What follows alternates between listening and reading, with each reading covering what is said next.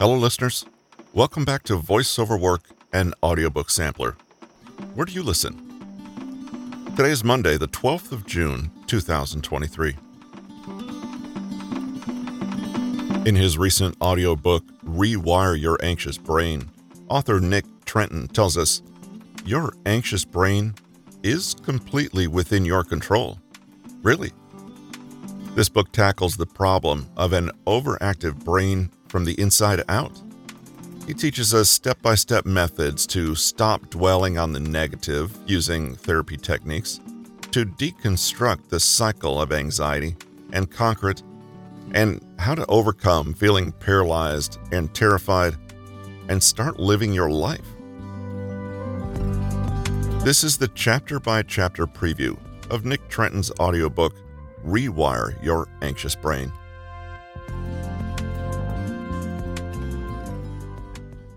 Part 1 Understanding How Anxiety Works. Chapter 1 The Cycle of Anxiety. Anxiety is a funny thing. You may well know how anxiety feels as it's happening, but do you really know what it is? How it works? If you're one of the millions of people who struggle with anxiety, you may have already noticed a certain irony in your position. The more anxious you feel, the more afraid you are of that experience, and the more you try to avoid it. But in avoiding it, you forego the opportunity to understand exactly what's happening to you, and so you continue to be at its mercy.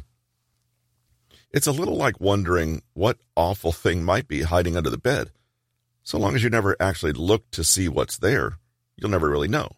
And the fear will always remain big, nebulous, and completely unknown. So, this is where we'll start by taking a good look under the bed to see what we're really dealing with. Anxiety manifests in each individual person in completely unique ways. Your anxiety will not be like anyone else's. That said, Anxiety is a common human experience that is remarkably consistent across all historical periods, peoples, and cultures. There is much we know about anxiety, from its more abstract expressions to the very real physiological symptoms, like a pounding heart and elevated blood pressure. And though your particular experience of anxiety will be unique to you, you will most likely experience it as a definite and predictable pattern, i.e., the experience unfolds in a cycle. Knowledge is power, and the first way to gain power over anxiety is to learn its habits. You may find it far easier to deal with anxiety attacks if you recognize the signs of each of the four stages. This does two things. First, it tells you that your experience, no matter how unpleasant, will pass. Second, if you understand that an anxiety wave is coming, you can prepare for it, and in some cases, stand aside so the wave passes with as little damage as possible. Let's take a look at the familiar paths that the anxiety response travels. Stage 1 Noticing anxiety and wanting to deal with it. Because it's a continuous cycle, this isn't really step one, but it's a convenient place to start. This is the stage at which anxiety is triggered and an amplifying cycle is set off.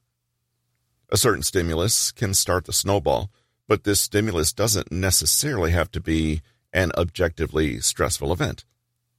It could be external, certain kinds of weather, sights or sounds, particular people, situations or environments, demands or challenges, something in the news, a kind of activity, even an object. Internal, a mental image, a memory, an idea, an internal bodily sensation, or a desire. The anxiety trigger may be a blend of many things, both internal and external. Whatever it is, this trigger causes a stress response, i.e., the famous fight or flight mode. All your perceptions then narrow in on this one stimulus, and you become hyper focused on it, interpreting it as a threat, which it may or may not be. Let's consider the example of Annie, who has begun to experience panic attacks. Her trigger is a cop. Chapter 2 Unwinding the Anxiety Habit Loop. Experiencing anxiety is not a character flaw. It's not something that you're doing wrong. And it's definitely not something that's a permanent part of your personality. Instead, it's far easier to remind yourself that anxiety is simply a learned behavior. When we consistently repeat a behavior, our brains store the associated response.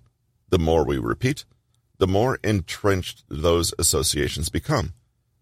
Even if you've been anxious for a long time or your associations are very deep, they are still just habits and they can be changed. When you think about it, so much of our daily life consists of these automatic habitual loops. It's just that most of them are quite neutral. The way we make coffee in the morning, the way we get dressed, the order in which we clean the kitchen, and so on. Again, our brain is smart, and it uses this kind of autopilot thinking to help us complete essential but mundane tasks as efficiently as possible. Habits are great. We need habits. They are what allow us to save our mental resources for the real challenges of life. The brain, however, doesn't differentiate between different kinds of information. It doesn't know that it is helping you be really, really efficient at worrying about nothing.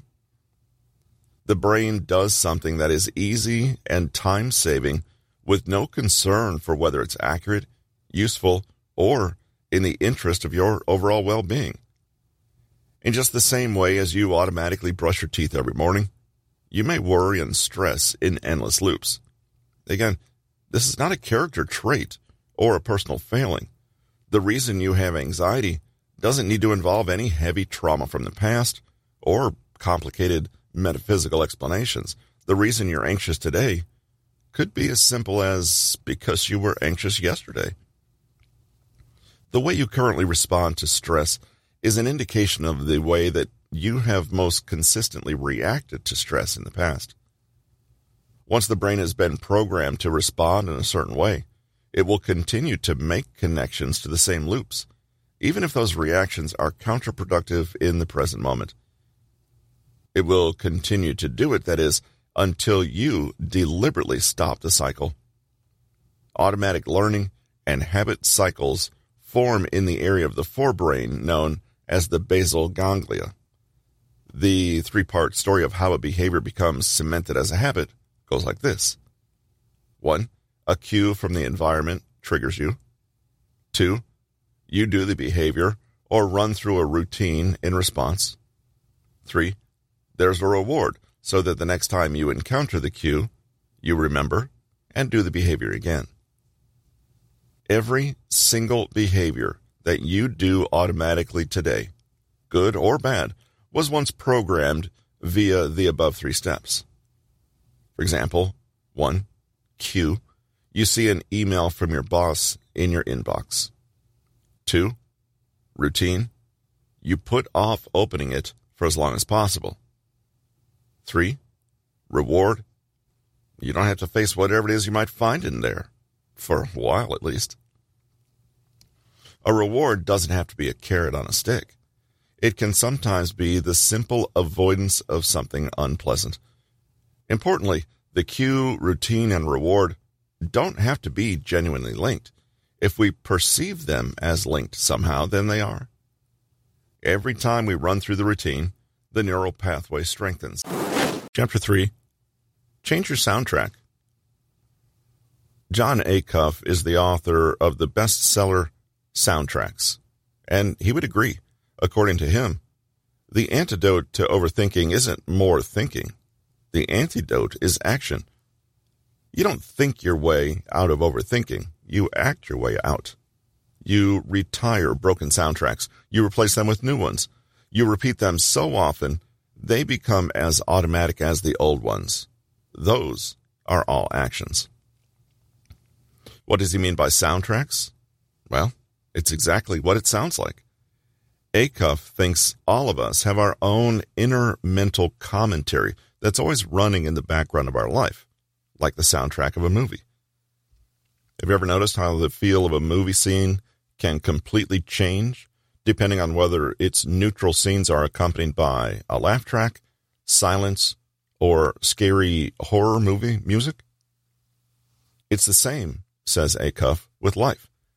His goal, then, is to help people challenge undermining soundtracks and create new supportive ones.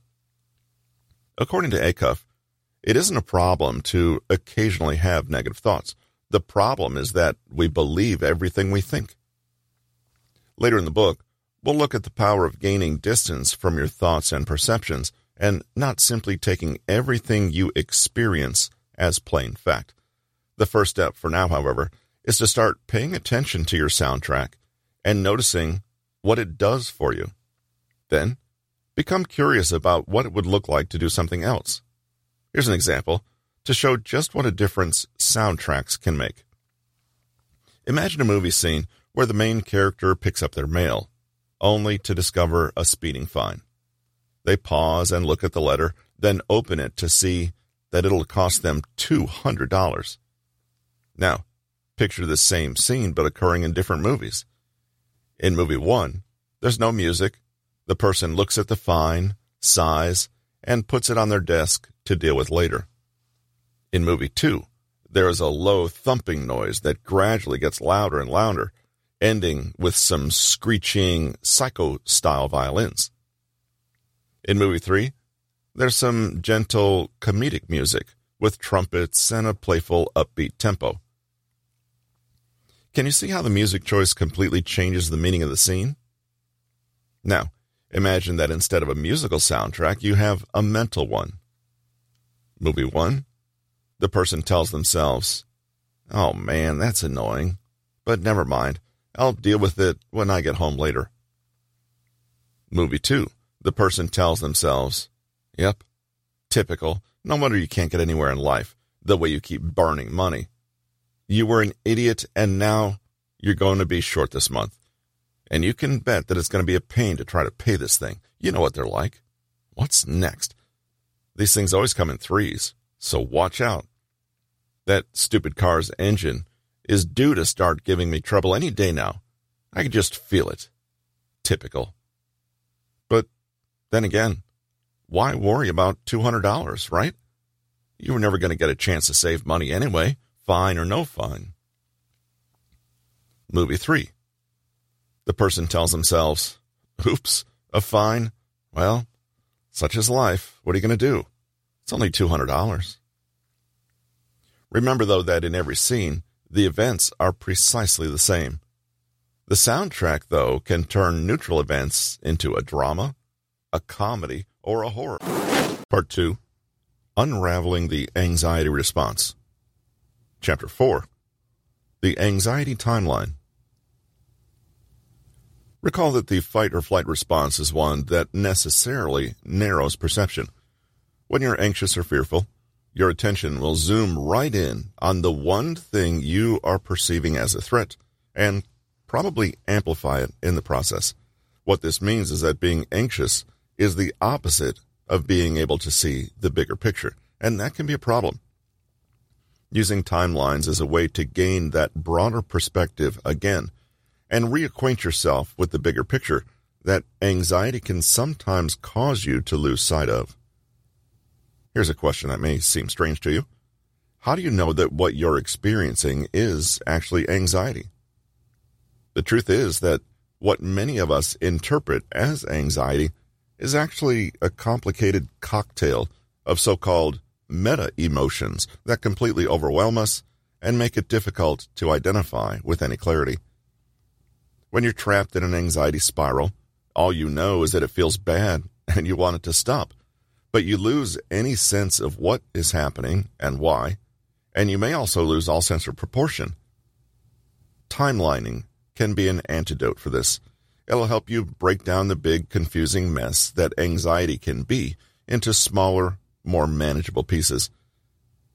It will help you put those pieces into a logical order and link them up with a narrative that helps you contextualize what's actually happening.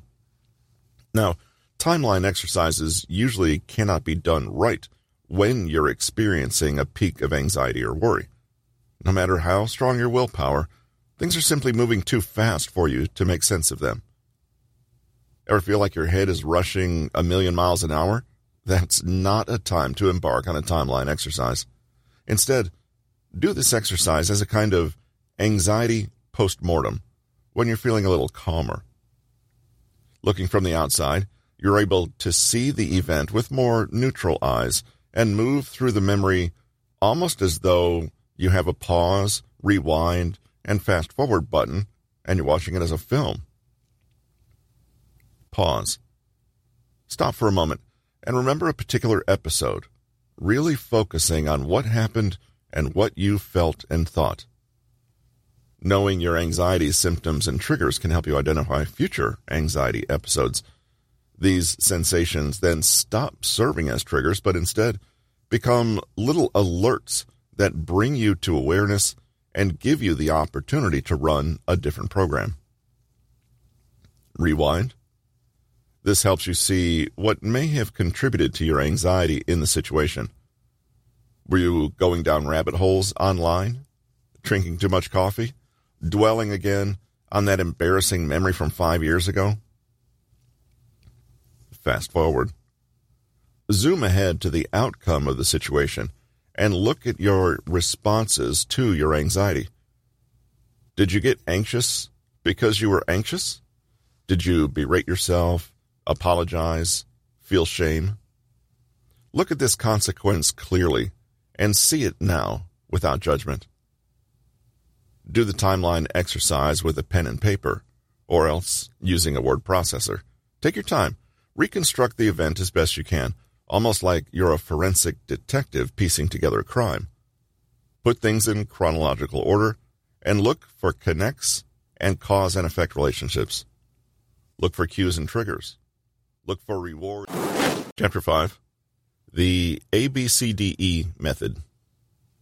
Albert Ellis, the so called grandfather of cognitive behavioral therapy, noticed something interesting about the patients who would visit him he saw that different people would have entirely different reactions to the same events.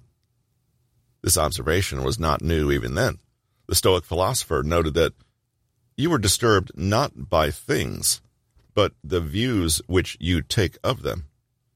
This means that when you sit down and try to tackle the problem of anxiety, a good starting point may not be the things that you believe are stressing you out, but your reaction to those things, the stress itself. For Ellis, the heart of the matter was our set of beliefs about the world.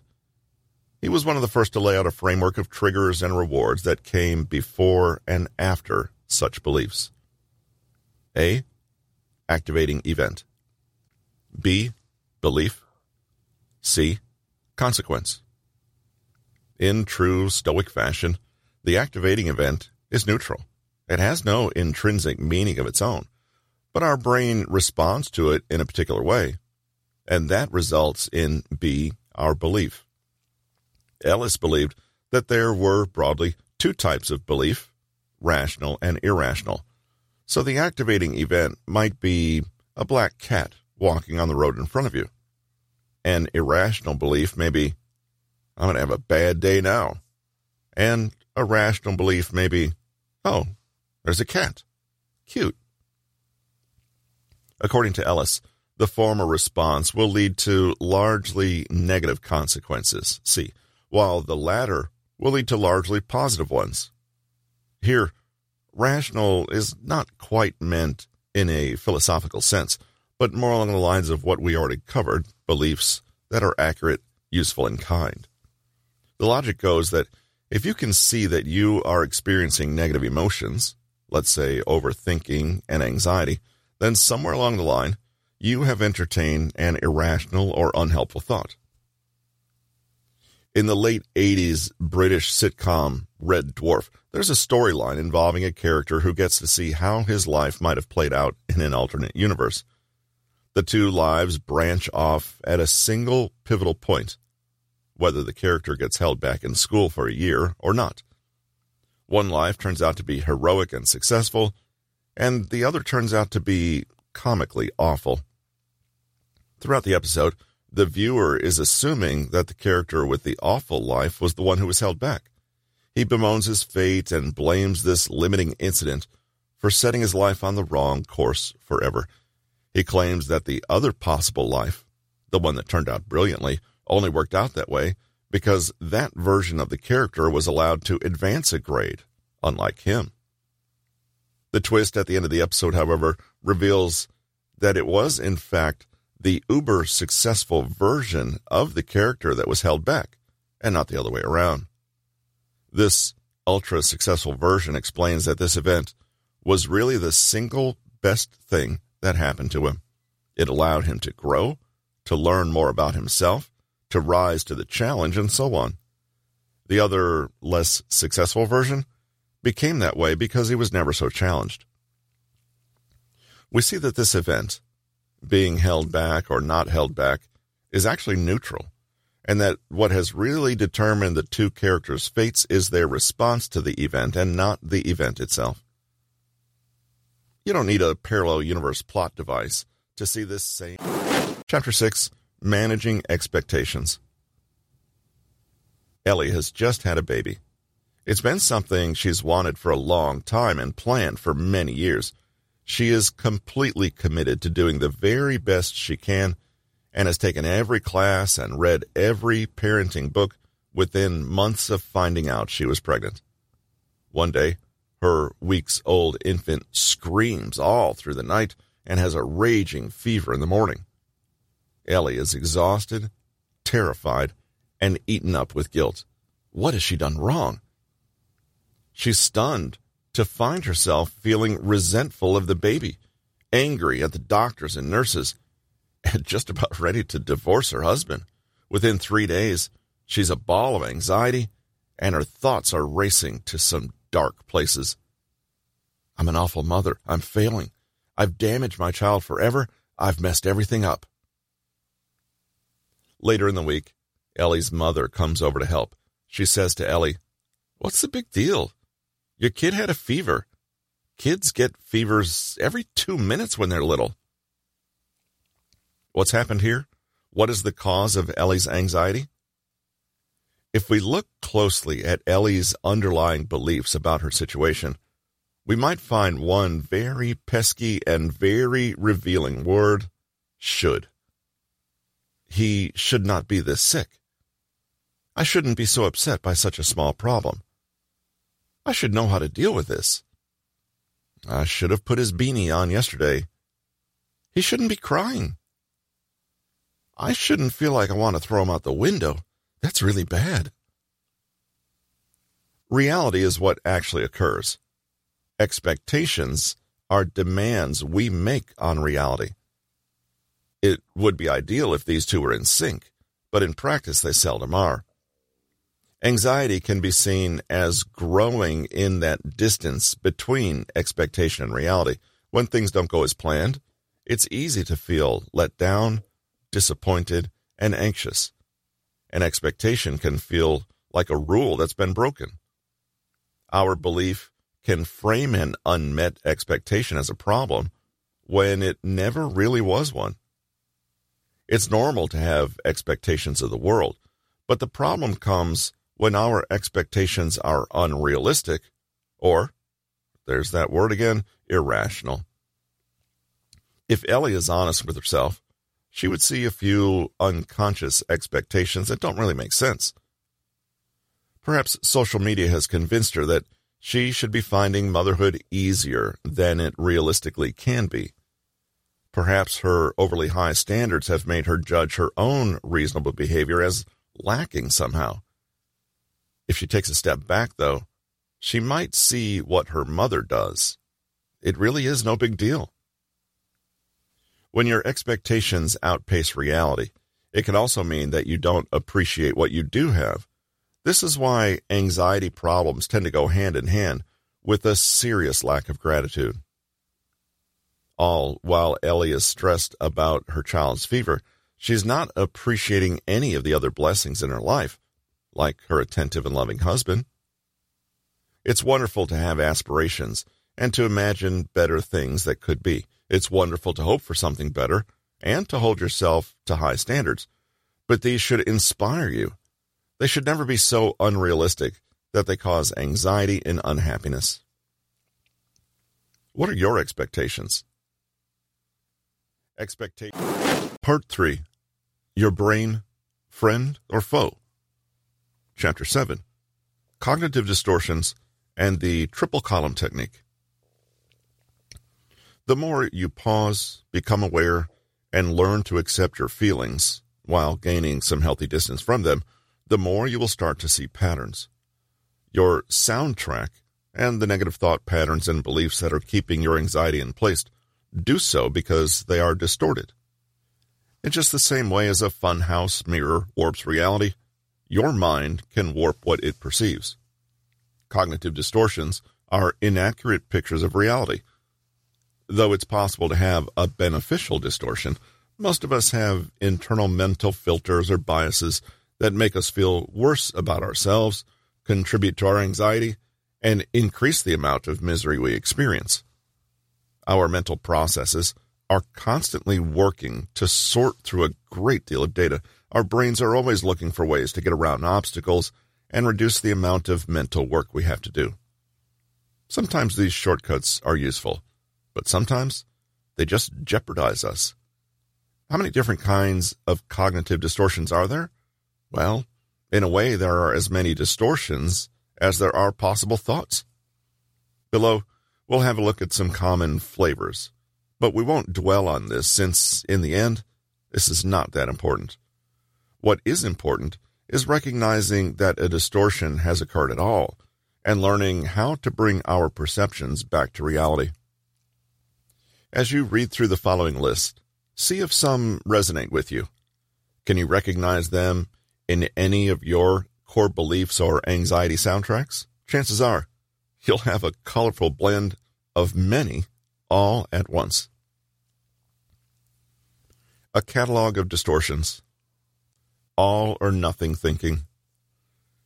All or nothing thinking, also called polarized thinking or black and white thinking, is the idea that everything can be seen in terms of two extremes that are opposites of each other. No middle ground, no shades of gray. This way of thinking is easy to spot because it uses absolute words like always, never, and forever. Examples I'm a bad person. He hates the whole thing. It's completely impossible and always will be. Overgeneralization. This is a broad statement, incorrectly made about a specific situation.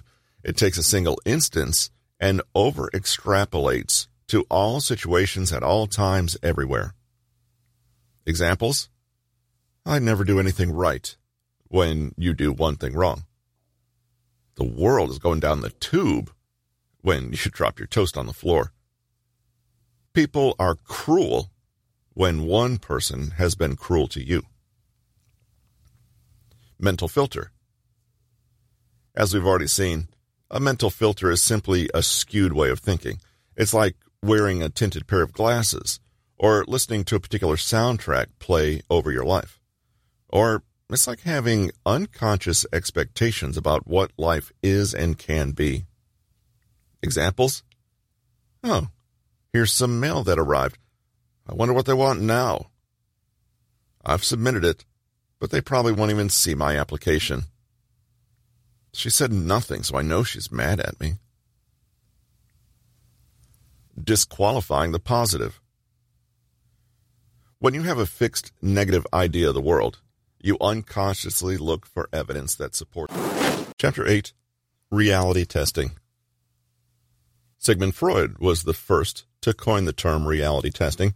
In essence, this is a way to make a clear distinction between your own thoughts, hopes, wishes, fears, and ideas about an event and reality itself. This is actually a pretty rare ability. If we can see reality for what it is, then we gain an enormous advantage over ourselves when it comes to self defeating patterns like rumination and anxiety. We already employed a form of structured reality testing in the previous chapter, where we gradually asked ourselves whether our automatic thoughts really stood up to further scrutiny. This is the testing part, where we actively look for alternative explanations, dial down our assumptions, and ask if we actually have any evidence for our conclusions. It turns our anxieties into something we have to handle and manage rather than something enormous that we are trapped inside of. Some people even give the voice of reality testing an identity. They imagine that they have an internal cheerleader or wise inner sage that's always looking out for them and always sees things clearly. This is the opposite of the inner critic and frequently argues against it. They get in the habit of not trusting their first mental impulse, but running it past this wiser, higher self first to see if it passes the test. Here's what reality testing looks like. You first think, my friend saw me in the street but ignored me. He must really dislike me after all. Maybe he was hoping I didn't see him and didn't want to talk to me. Upon reality testing, you think instead, well, maybe there's another explanation. Maybe he didn't see me at all. Or maybe he didn't greet me just because he's in a hurry and didn't have time to talk, but didn't want to be rude. Or you first think, I messed up my first pottery lesson and didn't finish my bowl in time. The teacher thinks I'm the worst student she's had. Probably doesn't even want me to come back. On second thought, you moderate this and come up with an alternative. Be rational. She is a beginner's pottery teacher. Her whole job is to work with people who don't yet know how to do pottery. There's no logical reason for her not to want me to return. Her business depends on it. Also, just because I don't know how to do pottery right now doesn't mean I can't learn. After all, that was the whole point of joining a class. I wouldn't need to go to a class if I could do it perfectly already. The big thing about reality testing is that it is not automatic. Call it human nature, but most of us have the more negative, repetitive, and self defeating thoughts on autopilot, whereas the more supportive ones take conscious effort. Reality testing is simply giving yourself enough space to think of something different. It's about not taking your own word for it. Think of it as a kind of meta thinking. You don't just trust the first knee jerk thing that pops into your head, but rather you have high standards for your thoughts. They need to actually be true before you entertain them. Luckily for us, this is a skill we can learn and strengthen. It's perfectly okay to have an automatic negative thought at first but it doesn't mean that you can't follow it with something better, something you choose mindfully. So, how do we do it?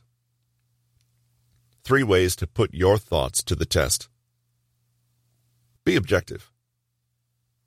You're seeing one perspective. Chapter 9 The Batman Effect. When you live with anxiety and pay a lot of attention to that negative inner voice, it's as though you become a temporarily worse version of yourself. You become smaller, more fearful, doubtful, pessimistic. A less confident, less creative, and less resilient version of yourself. The Batman effect is basically the reverse of this. It's an attempt to not only counter your brain's own bias against you, replace it with something that will actually work for you. The term comes from the fictional character Bruce Wayne's constant struggle to overcome problems as a normal person. He has his normal version of himself, but then he's also Batman, who is capable of so, so much more.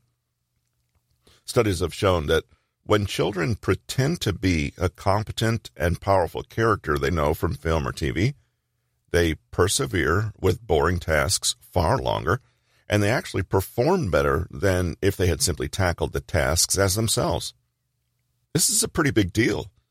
By putting themselves in the shoes of someone who is not fearful, unconfident, or incapable, it's as though the children learn to literally see the world from that perspective. Problems are easier to solve, and obstacles easier to deal with. The Batman effect shows us the power of gaining psychological distance from our own limited ideas of who we are and what we are capable of. A 2016 study at the University of Minnesota showed how self distance, or looking at your own situation from the point of view of an outsider, can increase persistence and resilience. In the study, children of four and six years old were given a task and asked to repeat it over and over for 10 minutes. If they couldn't go on, they were offered a break and a game. When the kids took on the perspective of a superhero like Batman, they took fewer breaks and pressed on, even when the task got challenging or repetitive. They took more breaks when they took a first person point of view, i.e., acted as themselves. Now, this may seem like a bit of a gimmick. Can you really reduce your anxiety levels just by pretending you're a character who isn't anxious? It turns out the strategy of adopting an alter ego is actually a perfect way to gain some distance from strong emotions and look at a situation more objectively. Rachel White, an assistant professor of psychology at Hamilton College in New York State, says that putting distance between ourselves and a challenging situation helps us think more clearly about it. It could be as simple as asking yourself, what would Batman do? She says it's a great idea to choose a different alter ego for different goals or challenges. She claims, When I was a postdoc, we had a little saying in our lab that if you're an undergrad, pretend to be a grad student. If you're a grad student, pretend to be a postdoc. If you're a postdoc, pretend to be the leader of the lab, just to get you to that next level. This may be far more effective than robotically writing down affirmations or saying ready made affirmations. Instead, why not have a morning ritual where you try on your alter ego's perspective? Have a piece of jewelry or a lucky pair of socks that you pick for days you know will be challenging.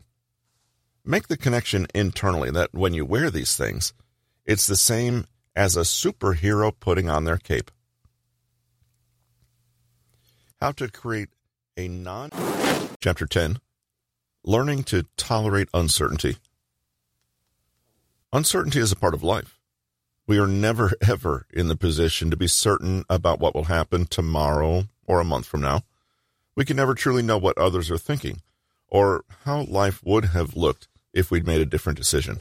And when times are tough, none of us mere mortals can predict how things will pan out or what the best risk free way forward is. However, people do seem to vary significantly in their ability to tolerate this fact of life.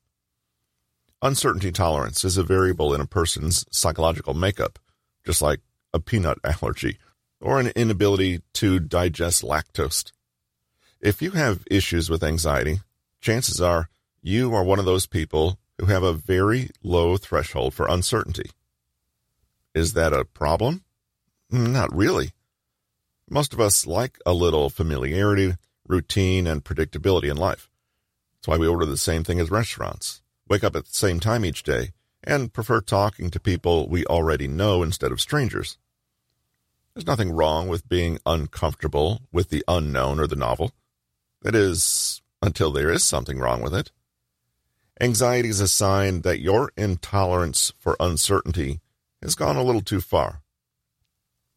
If you're allergic to a food, your body goes into an extreme reactive mode. You wheeze, your throat closes, maybe you break out in hives, or start coughing, or even go into shock. It's the same for uncertainty tolerance. Your mind goes into an extreme reactive mode, and you do whatever you can to avoid and manage that feeling of uncertainty. Only this reaction is more of a problem than the uncertainty ever will be. There are loads of things people do when they're trying to make the unknown known or the uncertain certain. You may obsessively seek reassurance from other people, either checking their opinions or asking them to tell you that everything is or will be okay. Comparing perspectives or asking for help is one thing, but reassurance seeking becomes a problem when you keep doing it and it doesn't seem to soothe you anyway. You prefer to do tasks yourself just so you can be sure that they're done properly, and you won't have to leave it to someone else. This feels like a good way to manage stress, but often makes more of it since you end up doing everything. You may do research in an effort to gather as much information as possible so that the unknown feels a little less scary. You Google a problem to death or sit with a journal and make a dozen pros and cons lists, or try to force an ambiguous situation by breaking it down on a page. You might be a very busy, active person who can never sit still. You might like the feeling of always having something to do, as at least this means that you're being proactive and are not at the mercy of random, unknown events that you can't control. Distraction can be a classic way to avoid having to sit with the sheer uncertainty of a situation. Avoidance can make you turn down novel experiences, avoid potentially good opportunities, and live a life that lacks spontaneity. Think of the person who would rather spoil a nice surprise by knowing what it is immediately than tolerate a moment of anticipation and mystery. You may constantly check and confirm to make sure plans are going ahead, or to check up on people. You may go over emails and messages a million times. Chapter 11 Externalization Understanding the timeline your anxiety plays out across, using the ABCDE method, stepping outside of your brain to look carefully at its cognitive distortions, reality testing, and the Batman technique. All of these approaches have one major thing in common. They all work because they act to separate us from our anxious experience and put distance between us and that feeling. And that's why they all work. In this chapter, we'll be looking more closely at the idea of externalization, which is any time we're able to connect to the world outside of our currently anxious experience. Externalization is like a little peephole through which we can see a glimpse of something different, the possibility of a non anxious way of being. Sometimes just being cognizant of the fact that you are anxious and that you don't necessarily have to be is all it takes to knock you off that fixation. That's because anxiety is a narrowing of perception. If you can open your perception again, you reduce the anxiety. Throughout the chapters of this book, we've considered many different ways to contextualize the anxiety response, to take a step back and get a different view on it, or to put different filters over it. This is not just so we can be free of unpleasant negative emotions, but also so that we can better experience positive ones. Without anxiety, or should we say, with healthy levels of anxiety, you're free to be more of who you are, to take good risks, to explore and create, to change and evolve, and to enjoy living your life as a valuable person with unique talents and useful insights.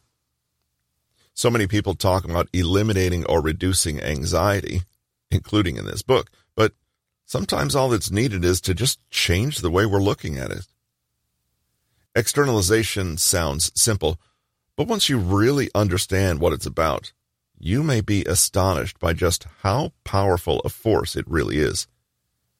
Here are a few more ways to use externalization to disentangle from your anxiety once and for all. When a problem is internalized, it's difficult to see it clearly. This is like being on street level in some strange new city and feeling completely lost. You look down alleyways, but you don't know how far along they go or where they lead to. You're not quite sure how bad your predicament is, since you can't tell the way out or if you're making any progress. If you've ever been badly lost, you'll recognize one particular sensation that also occurs with anxiety the sinking feeling that a bad situation could go on forever and ever. Externalizing, however, is getting a different view on the problem. In this example, it's like zooming high up into the air and looking down on yourself inside that city. You are still in the city, but you can now see the city's edges and can clearly find a way out. The problem suddenly has a definite size and shape, and there's the promise of a solution. Compare this example with the following statements 1. I am an anxious person. 2. I am experiencing anxiety right now. The speaker of the first sentence is completely identified with their situation, internalized, and enmeshed with the anxiety. They're trapped. Part 5 Smart Stress Management Tools. As you get better at managing and working with your own anxiety, you will improve your ability to discern between good stress and bad stress. You'll be able to identify when your stress is alerting you to a healthy limit or reminding you to take a break or be cautious. You'll know when your hesitation has a rational basis and when it's just a bad old habit you learned long ago. Once you've reached this point, it becomes necessary to learn how to manage ordinary everyday stress. In this chapter, we'll be looking at a few skills and techniques to master as you learn to deal with the stressors of daily life. Chapter 12 Mind Mapping. You might associate mind maps with studying for exams, but they're also a great way to improve mental health and a tool that can help you find clarity and calm. A mind map does exactly what it sounds like it does helps you put down in black and white a map of your current mind. It's yet another way to externalize anxiety. Imagine you're anxious one day. The feeling comes on slowly and then suddenly, it's hard to say what it is exactly or where it's coming from. You just know it feels bad. There's a jumble of unpleasant physical sensations and weird feelings of discomfort seem to blur the lines between physical, mental, and emotional. There are thoughts whizzing around in your head, but they don't start and finish, and they leap from one to the other without any rhyme or reason. In other words, it's a mess. This is where a mind map comes in. It helps you take a snapshot of that mess so you can untangle it and reflect on what's going on. Anytime you find yourself asking, Why do I feel this way? What's wrong with me? What's happening to me? Then it's time to slow down and make a mind map. Here's how. Step one notice how your body feels. What physical sensations are you experiencing? Slow down, give them a name, and locate them in your body. Too many of us have spent a lifetime ignoring what happens from our neck down. We stop registering the information sent to us from our senses, and we become numb to physical signs of stress. Let's say you get home from work one day and you feel really, really tired. You can't put your finger on it, only you know it feels awful and you want it to stop. You sit down with a piece of A4 paper and write in the middle, How do I feel? and draw a circle around it. You then draw a branch from there and label it body. From that branch, you note strange, nauseous feeling, tight shoulders, pins and needles sensation over the top of skull, dry mouth, and so on. This is noting, however, not judging, diagnosing, or assuming. Step two, notice areas of tension. If your life itself was a body, where would it be tight right now? Let's say you draw another arm and label this concerns. What's capturing your attention most at this moment?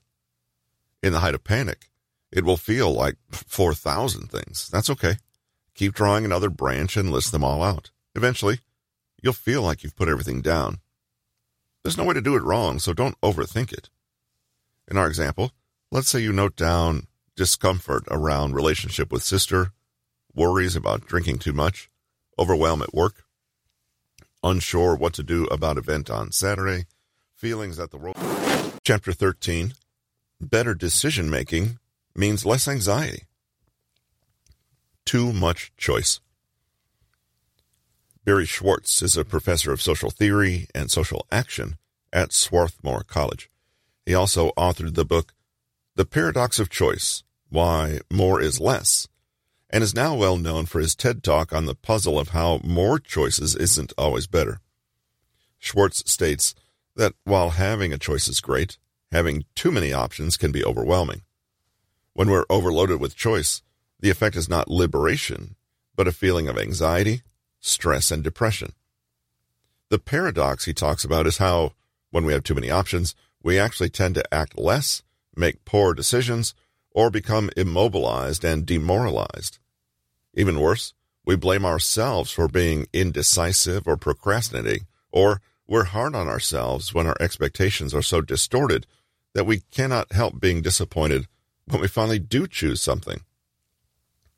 One phenomenon Schwartz is clear in pointing out is the modern FOMO, or fear of missing out. Even when we do our best to choose wisely, we can never shake the feeling that the other option might have been better and that we're missing out by not having chosen it. Overchoice was coined by futurist author Alvin Toffler in 1970 in his book Future Shock. He explains how people's decision making processes can be adversely affected by too much choice.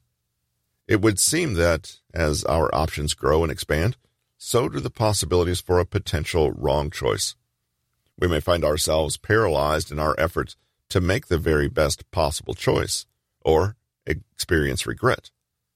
You'll know that an overabundance of choices is behind your anxiety if you find it difficult to make decisions, and even when you do, you worry about whether you made the right one. You feel obliged to thoroughly explore all possible options before acting and can never be spontaneous, and this wastes enormous amounts of your time. You sometimes feel overwhelmed by the constant need to optimize. You often get so flustered with how much there is on offer that you end up not making any choice at all, or going without something you want or need. When experiencing something new, you tend to find it overwhelming, confusing, or stressful rather than exciting or pleasant. You sometimes miss out on opportunities because you're afraid of taking a leap of faith and acting without perfect knowledge of how it will turn out. How to use fear setting. Author, speaker, and productivity guru Tim Ferriss has written at length about the technique he calls fear setting. This is a method of making life decisions based on your fears rather than your goals. It might sound counterintuitive, but the power of this approach is that it gives you a broader perspective. Is what you're afraid of really such a big deal? And helps you identify risk mitigation strategies that actually do something about it. By implementing fear setting, you can save energy you would have used worrying about insignificant decisions and funnel it into those big deal decisions that really do matter. Ferriss loves the quote from Seneca the Younger we suffer more in imagination than in reality. With fear setting, you commit to suffering no more than you should, so you can get back to the real work of managing reality. Set aside. Chapter 14 Turning Your Anxiety into a Superpower. Wendy Suzuki is a neuroscientist and the author of Good Anxiety Harnessing the Power of the Most Misunderstood Emotion. She believes that one of the best things you can do is to stop thinking of your anxiety as some debilitating disability and start appreciating its potential as a positive, motivating force in your life. With a little patience, acceptance, and conscious awareness, she believes anyone can take their anxious tendencies and turn them to their advantage.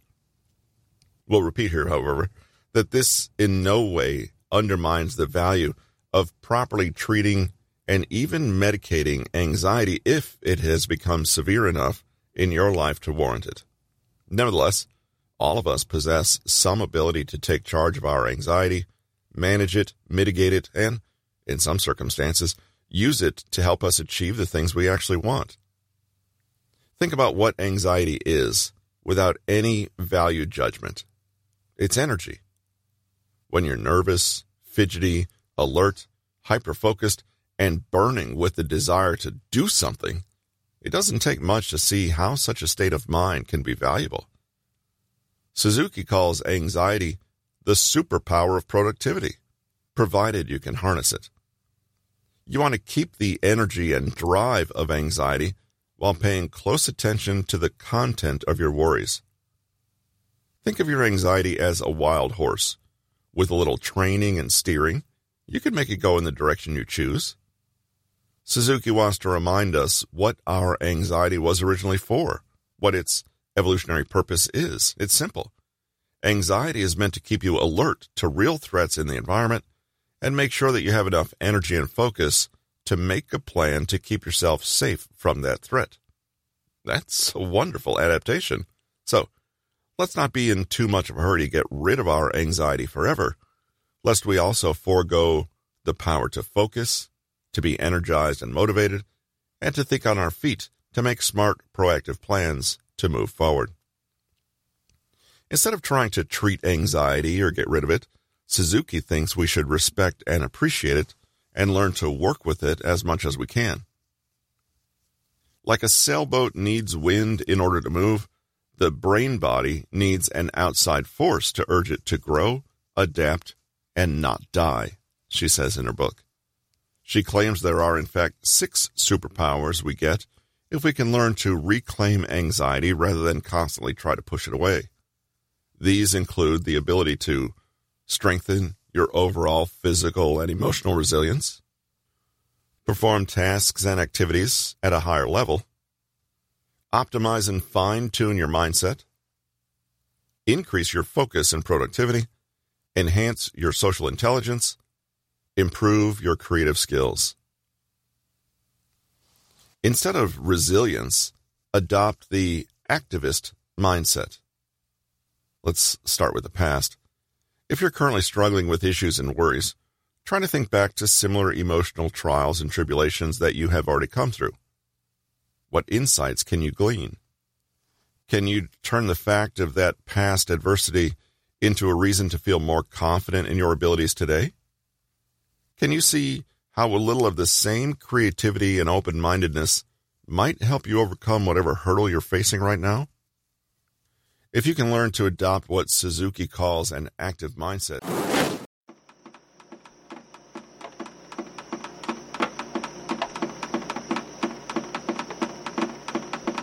We hope you enjoyed this episode of Voiceover Work. This is Russell, your host. You can learn more about me at russellericnewton.com. You can learn more about our production company, Newton Media Group, at newtonmg.com and more about today's featured author, Nick Trenton, at bit.ly slash Nick Trenton. Thanks for joining us today, and we'll see you next week with a preview of a new audiobook.